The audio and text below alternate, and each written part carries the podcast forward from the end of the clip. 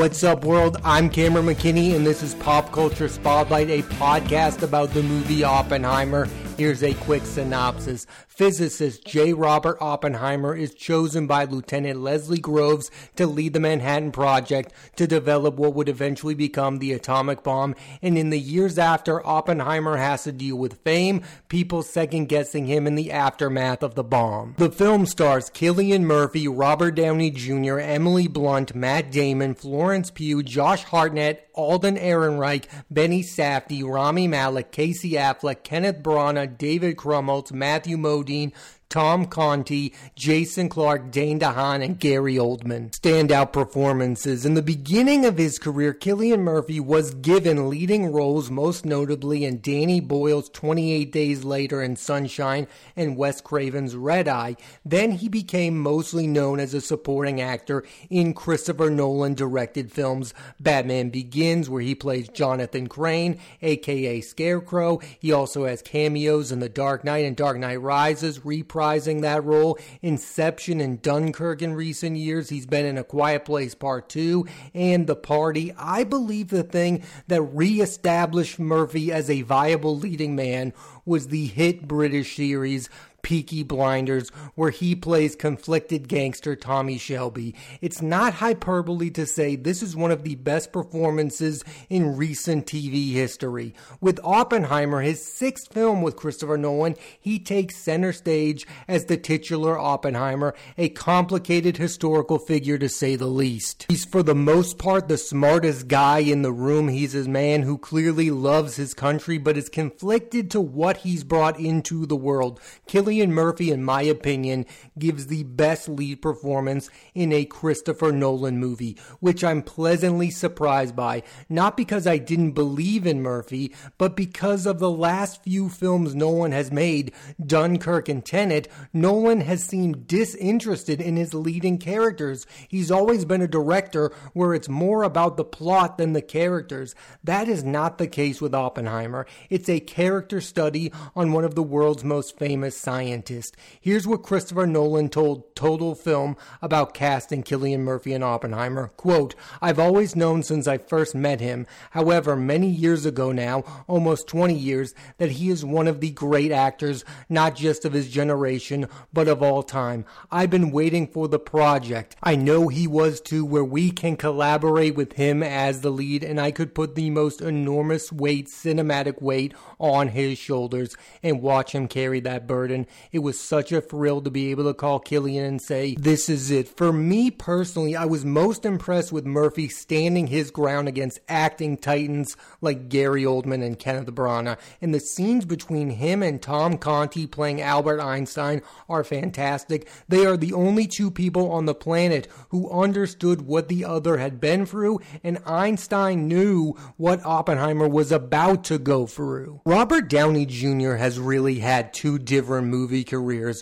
one as a serious dramatic actor with 1992's Chaplin, where he received his first Oscar nomination, 2000's Wonder Boys, 2007's Zodiac, and 2014's The Judge, and one as a massive movie star by playing Tony Stark, aka Iron Man, 9 times and Detective Sherlock Holmes twice. Oppenheimer is a much needed reminder that Downey Jr. is one of our finest actors. What happened with him being only known for playing Iron Man is exactly what happened with Johnny Depp playing Captain Jack Sparrow. In Oppenheimer, Downey Jr. plays Lewis Strauss, who was clearly blatantly jealous of Oppenheimer and all scientists for that matter. After Murphy, he gives the second best performance in the movie. The one-sided rivalry between Strauss and Oppenheimer is one of the biggest elements of the movie. Here's what Christopher Nolan had to say on the Happy Sad Confused podcast about Downey's performance in Oppenheimer. Quote, "It's really cool to see somebody who's achieved so much greatness as a movie star then pivot completely and stretch themselves in a way that a lot of people haven't seen him do." Downey will next star in the TV series The Sympathizer, his first television role since Ally McBeal, and the Adam McKay movie Average Height, Average Build with Robert Pattinson, Amy Adams, Forest Whitaker, and Daniel Deadwyler, and a remake of Alfred Hitchcock's Vertigo. Emily Blunt, for a while now, has been one of my favorite actresses. She's been consistently brilliant for years with The Devil Wears Prada, The Young Victoria, Your Sister's Sister, Looper, Edge of Tomorrow, Into the Woods, Sicario, A Quiet Place, Mary Poppins Returns, and even Jungle Cruise. Oppenheimer is her first film with writer-director Christopher Nolan, and she's brilliant playing Kitty Oppenheimer, particularly in the last half of the movie. She has a couple of the best scenes of her career. Her and Cillian Murphy had previously worked together on A Quiet Place Part 2. The two have fantastic chemistry. Blunt will next star in David Yates' Pain Hustlers with Chris Evans and The Fall Guy from director David Leitch with Ryan Gosling. It's not a coincidence that Emily Blunt has given three of my favorite performances working with the likes of Ryan Johnson, Denis Villeneuve, and now Christopher Nolan. When she works with top-notch directors, she is at the top of her game. And speaking of directors, here's a list of great filmmakers Matt Damon has worked with. Francis Ford Coppola on The Rainmaker, Gus Van Sant on Good Will Hunting, Anthony Minghella on Talented Mr. Ripley, Steven Spielberg on Saving Private Ryan, Steven Soderbergh on Ocean's 11 and many other films, Martin Scorsese on The Departed, Clint Eastwood on Invictus, the Coen Brothers on True Grit, Ridley Scott on The Martian and The Last Duel, James Mangold on Ford v Ferrari, and Christopher Nolan on Interstellar and now Oppenheimer. In Oppenheimer, he plays Leslie Groves, who recruited Oppenheimer to the Manhattan Project. I love Damon in this. He's a great leading man, obviously, but he's also so good in supporting roles. He's surprisingly really funny in this film as well. Matt Damon has had an incredible 2023 with a great leading performance in Ben Affleck's Air and now a great supporting turn in Oppenheimer. Damon, for my money, is on the best run of his career. Here's a list of his last 6 movies. In 2019, he starred in Ford v Ferrari with Christopher Nolan. In 2021, he had a supporting role in Soderbergh's No Sudden Move, just an incredible 8-minute monologue. And that same year, he was in Stillwater in one of his best leading performances and The Last Duel. And now 2023, he has Air and Oppenheimer. Damon will next star in Doug Liman's The Instigators, another Boston-based film, and have a supporting role in Ethan Coen's Drive Away Dolls. There's been a real mixed reaction of Florence Pugh as Jean Whitlock, Oppenheimer's on-again, off-again love interest. And because of Nolan's past with underdeveloped female characters, I understand the pushback. But if this is a real portrayal, and if this was factual, then this is who she is. And I walked away impressed with Pugh, especially during a scene where she demands Oppenheimer to tell her what he is working on. I love that, like Matt Damon, Pugh is seeking out great filmmakers. She's now worked with Ari Aster, Greta Gerwig, Christopher Nolan, and Denis Villeneuve on the upcoming Dune Part 2. She's also set to star with Andrew Garfield on We Live in Time, directed by Brooklyn director John Crowley. There are 2 actors in Oppenheimer who were both deemed as big-time future movie stars. Josh Hartnett, who broke out in Sofia Coppola's The Virgin Suicides and starred in massive blockbuster movies like Michael Bay's Pearl Harbor and Ridley Scott's Black Hawk Down, and Alden Ehrenreich, who for me was the best part of the Coen Brothers film Hail Caesar. He was the co-lead of Warren Beatty's Rules Don't Apply, and of course played Han Solo in Solo, A Star Wars Story. And for whatever reasons, these two have not been as big as many predicted, but Oppenheimer taps into their star potential. Ehrenreich shares his scenes with Robert Downey Jr. as someone who is with him but isn't buying what he's selling, and Hartnett plays Ernest Lawrence, one of Oppenheimer's closest friends and colleagues. This year, Hartnett was also very good in Guy Ritchie's Operation Fortune, Ruse de Guerre, and Ehrenreich was the best part of Elizabeth Banks' Cocaine Bear. 2 films that I talked about on this podcast. Go back into the archives to hear my reviews. Ehrenreich will next star in the movie Foul Play with Bridgerton star Phoebe Dinovar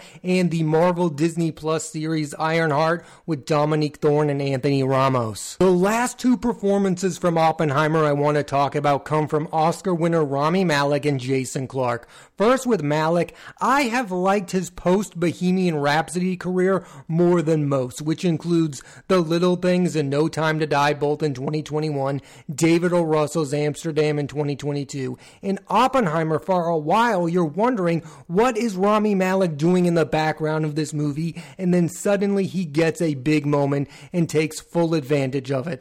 I love that he was willing to play a small but pivotal role in a Nolan movie. He's way too interesting to just play leading roles. Then with Jason Clarke, you may not know his name, but he is a great actor and has done his best work in period pieces. 2017's Chappaquiddick, where he plays Senator Ted Kennedy, 2018's First Man, where he plays astronaut Ed White, the HBO series Winning Time, where he plays legendary basketball player Jerry West, the Logo, and in Oppenheimer, he plays Roger Robb, who is running the hearings to attempt to take away Oppenheimer's security clearance. Malek's next movie is The Amateur with Rachel Brosnahan and Katrina Balfe, and Clarke will star in a sequel to Taylor Sheridan's Wind River, The Next Chapter, and the next film from director William Friedkin called The Kane Mutiny Court Martial. Writer-director Christopher Nolan became well known for making big tentpole movies, The Dark Knight Trilogy, Inception, Interstellar, Tenet. What he's also done recently is make historical epics, Dunkirk and now Oppenheimer, and this has been something only the very best directors have been able to pull off, making history feel entertaining, informative, and cinematic. Other examples include Steven Spielberg, who made Schindler's List, Saving Private Ryan and Lincoln, Spike Lee, who made Malcolm X, and the one who Nolan and Oppenheimer have been compared to the most, Oliver Stone and JFK. JFK, like Oppenheimer, is a movie filled with movie stars. Kevin Costner, Tommy Lee Jones, Donald Sutherland, Joe Pesci, Kevin Bacon, Gary Oldman, who of course is also in Oppenheimer, Sissy Spacek, Laurie Metcalf, Jack Lemmon, and Walter Matthau. The other big similarities between JFK and Oppenheimer is despite both being heavily reliant on dialogue, they are both endlessly thrilling, not to mention the hearings in Oppenheimer make it at times feel like a courtroom drama like JFK. Speaking to Oppenheimer specifically, I was blown away by the breakneck pace of it. It's incredible and it doesn't waste a moment. Every scene has a purpose. One thing that's very good in Oppenheimer and all of Christopher Nolan's films is the brilliant structure of the movie itself. He knows people don't want to see a standard movie. They want something that feels like something they've never seen before. The multiple timelines and the going back and forth between color and black and white were seamless and only added to the experience of the film. Oppenheimer also has me rethinking my views on Christopher Nolan. I love his films and there have been great performances in his movies, but I never viewed him as an actor-director. But man, this movie is proof that he cares about performances. Steven Spielberg is similar in that he's not viewed as an actor's director, yet any actor will do anything for him. Nolan has long been compared to Stanley Kubrick. I feel as though he just has as many similarities as Spielberg, and like Spielberg, goes back and forth between original blockbusters and historical epics. Oppenheimer is the first movie Christopher Nolan has made not with Warner Brothers since Insomnia more than 20 years ago, and the reason for that is the director despised the day-and-date release strategy the studio had during the pandemic. Here's what Nolan himself told The Hollywood Reporter, quote, "Some of our industry's biggest filmmakers and most important movie stars went to bed the night before thinking they were working for the greatest movie studio and woke up to find out they were working for the worst streaming service." It's kind of hard to argue with Nolan, especially what has happened since. I mean, so many movies recently have been removed from HBO Max. This was a big win for Universal getting Christopher Nolan. Now Universal has Jordan Peele and Christopher Nolan, for my money, two of the top 5 best directors working today. Box office. The big question everyone had was, could two movies, in this case Oppenheimer and Barbie, thrive at the box office during the same day? And the the answer is clearly yes. Oppenheimer made $80 million domestically during its opening three-day weekend, the 11th highest all-time for an R-rated film, and the highest post the pandemic. Worldwide, the movie opened to $174 million. It's worth noting the movie only cost the studio $100 million. When you see the name Christopher Nolan attached to something, you should immediately believe that movie is going to be a hit. How many times can we act surprised? People were surprised about Dunkirk. It ended up being a hit. Tenet during the pandemic made more money than it should have at that point. At the end of its box office run, Oppenheimer has the potential to make just as much money as Inception did. I mean, do you remember how big the movie Inception was? The scale of it, the event of it, everyone talking about Inception. I never in my wildest dreams thought we would have that same reaction to Oppenheimer, but clearly tons and tons of people are seeing the movie Oppenheimer, and that is a very good thing for moviegoers alike, because we want more movies like Oppenheimer, and we want Christopher Nolan to continue to get every opportunity to make those kind of movies. Yes, I would love for Christopher Nolan to make a James Bond film. That's been discussed again and again and again, even though Tenet kind of feels like his version of a James Bond movie. I would love for Christopher Nolan to make a Bond movie that starred Tom Hardy as Bond and Cillian Murphy as a Bond villain. I mean, who wouldn't sign up for that? But at the same time, I also want to see him continue to make movies like Oppenheimer. Oscar nominations. Christopher Nolan has only been nominated one time for Best Director. That's going to change. I also see him getting a Best Adapted Screenplay nomination. On the acting side, Cillian Murphy, Robert Downey Jr., and Emily Blunt, it's about time she receives awards recognition, should be shoo-ins. I believe Matt Damon will either get a lead nomination for Air or a supporting nomination for Oppenheimer. It would be a crime if he got shut out, and I would love for him to get double nominated for Air and Oppenheimer. And finally, I could absolutely see Oppenheimer winning Best Picture. Overall, with Oppenheimer, I'm impressed that Nolan can retain his consistency while still being able to surprise audiences. This is a perfect movie, in my humble opinion. The best film Nolan has made. Not my favorite, that's still The Dark Knight. I still love Inception.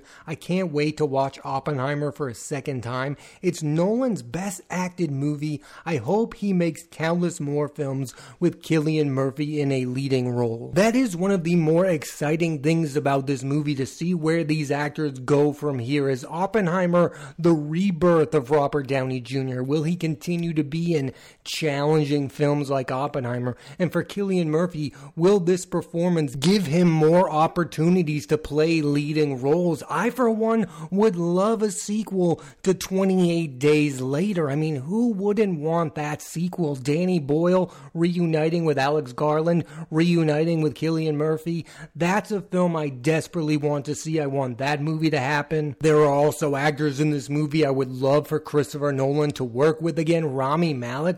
Like, I would love to see Rami Malek as the lead of a Christopher Nolan movie. I really do believe that Oscar winner has become somewhat underrated, and it's always fascinating to see what Christopher Nolan does next. Will he make another big event movie like Tenet, or will he continue to make historical epics?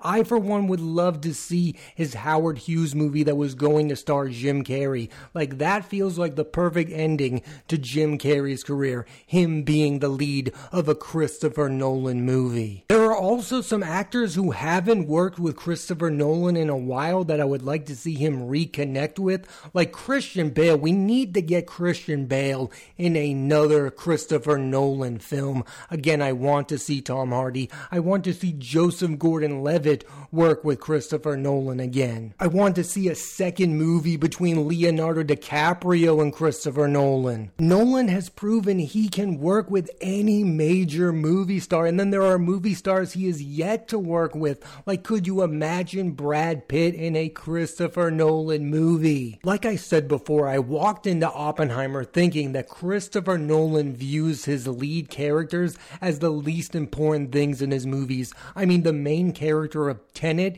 is called the protagonist. Now I've walked out of Oppenheimer and I now view him as an actor's director, somebody who cares about leading performances. Yes, when he's dealing with crazy sci-fi, it's a lot of fun, but I loved him dealing with a real-world matter, and that the movie was more about the person J. Robert Oppenheimer than it was about the making of the atomic bomb. After watching Oppenheimer, my Christopher Nolan top 5 are as followed: The Dark Knight, Oppenheimer, Inception, Dunkirk, and Interstellar. He's my favorite director, and he continues to make the very best movies. Thanks for listening to this edition of Pop Culture Spotlight. I'm Cameron McKinney, and there'll be a new episode of the podcast every Thursday on Apple Podcasts and Spotify. I highly recommend you check out Oppenheimer. Next week on the podcast, I'm talking about the movie Transformers: Rise of the Beast, starring Anthony Ramos and Dominique Fishback. So tune into that, and please rate, review, and subscribe.